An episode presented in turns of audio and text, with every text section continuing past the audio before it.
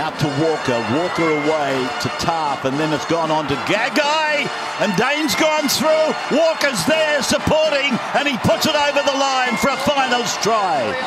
Couple of plays of the game. The Panthers are going to be first after this. It's been ugly. They've been far from their best. Cleary straight through. The way it's come, a long ball over the top. Qatar, the trick finish. Big Les's League. Hello, welcome to Big Les's League, an all rugby league experience. I'm joined here by Richie for Thursday chats with Richie. How are you, mate?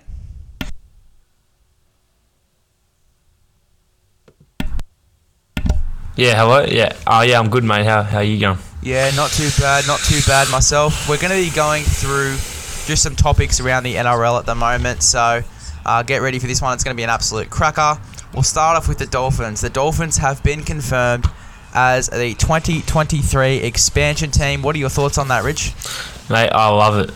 I, I love how they're expanding, expanding a, uh, into more NRL teams and, and giving more players an opportunity at, at a different club. I, I think it was it was a really good idea. I, I think we actually talked about this a couple month a couple months ago when uh when we were talking about the expansion in the NRL, mm. and I, I actually said that I like this idea a lot. Now it's actually come into reality. I think the NRL is, is really doing a good job, and I think that it provides a lot more opportunities, especially for younger generations coming through into the NRL with more of an opportunity to play at the top level. I mean, yeah, fair enough, but then again, it's I think it's a bit too soon. Maybe 2025, maybe even 2027, but 2023 for me is a bit soon. However, I get it. It is, it is it is exciting for the young blokes as well who are coming through the ranks. More opportunities, as you do say, for those young blokes to get into the NRL, and I think that it's going to be very interesting to see certain players and if they choose to go to the Dolphins in 2023. There's plenty of talented players off contract, the likes of Kalyn Ponga, the likes of Cameron Munster, Reed Mahoney. I've, I've heard is off contract then as well.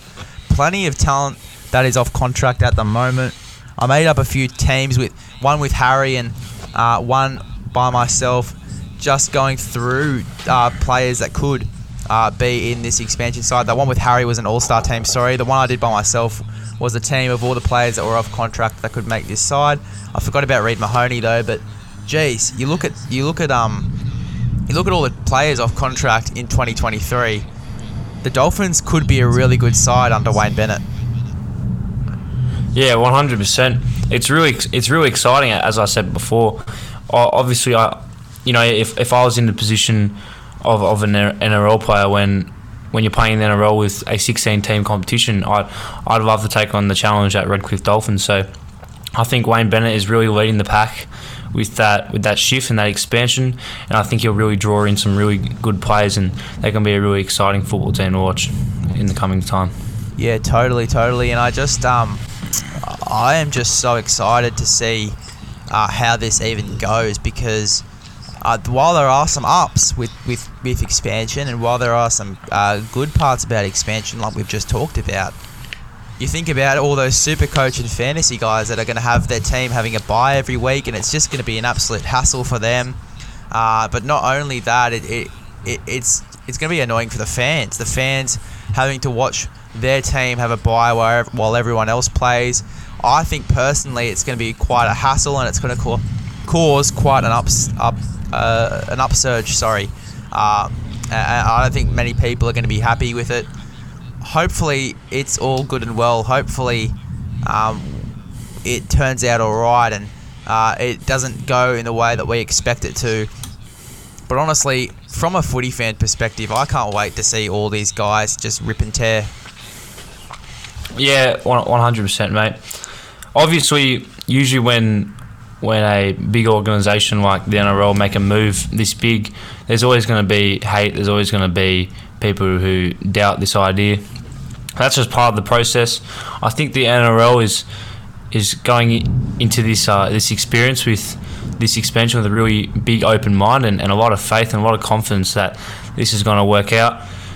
Uh, like you said with the bye round, it, it can be frustrating as a, as a fan when you when your favorite team has a bye. But I think I think the NRL can argue that if you if you just love the game of rugby league, you you just watch, you know, whoever. But obviously, you can you can you you'll be upset if your if your team's missing around. But I don't think that's gonna affect. Well, personally, I don't think it's gonna affect me too badly. But other people might take that more personally. Yeah, totally. Fair enough. Fair enough. Well, let's talk about the second topic now. We're going to talk about if you were the coach of your favourite team, what player would you buy and why? Richie, you go first. Tell me what you think. Okay, if I was if I was a coach for a team, I'd be really looking. Jeez, that thunder is fucking horrendous. Isn't it? yeah, if I was uh, if I was a coach of uh, of my favorite team, which which is the Roosters, I'd love to get a really big signing in. Do you want me to say it like like?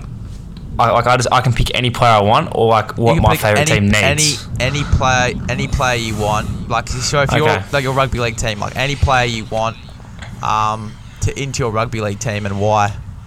Okay, sweet. I'd be going for a, a youngster and a superstar. His name's Tom Trbojevic.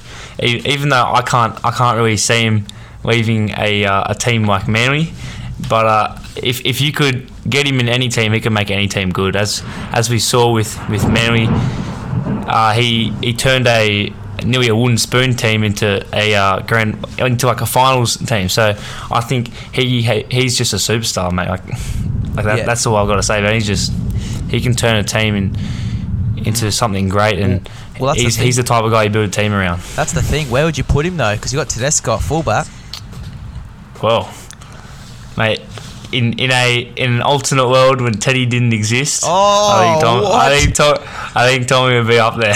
In an alternate world where Teddy didn't exist, what is this? What Hey, you is want you, you want me to say what we didn't need? Okay. You want me to say if I could pick any player? If I had, if I had to pick someone that we needed, mate, Nathan Cleary, come over here, mate. We need a halfback. Yeah, totally. Get him in. Yeah, for sure. You definitely need a halfback. Nathan Cleary would be a good go, but jeez, kicking out Tedesco like that, whoa!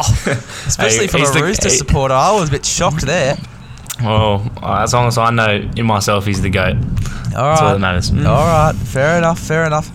For South Sydney, oh, what do we need? We, we also need a halfback, to be honest. I think that Nathan Cleary would be good for us. You know who I like at the moment who's playing good footy? He's actually a Rooster, which is surprising. Uh, Drew Hutchison. I reckon he's so underrated. Yep, he's pretty underrated, but I, I reckon I reckon he hasn't got the recognition he deserved in in the past few years. Obviously, he carved up the junior reps when he was playing at younger ages, and he, he kind of never really got a chance to, to develop and, and grow as a player in, in the NRL. He got his opportunity this year, and he stood up to the challenge really well, and we're all really proud of him. So I think they'll really boost his contract and how much he's worth, and he could be really dangerous in, in, a, in, a, in a different system where where he chooses to take that opportunity and, and lead a different pack around. Yeah, totally. Bro, that thunder and lightning, how f- Yeah, that's crazy, right? yeah, just going. mid, just like mid while you were talking, it was like Oh, that is crazy. Apologies for this one, guys, but unfortunately, Richie's Wi Fi did end up cutting out uh, due to the thunder and lightning that you probably do still hear in the background in this one, which is really unfortunate. So we couldn't get anything after that, after the stuff that you guys just heard. But we got a good solid eight minutes in. Uh, I hope you guys enjoyed this one. Thank you for choosing Big Les's League and all rugby league experience. Recommend this podcast to a friend, and I'll see you guys in the next one.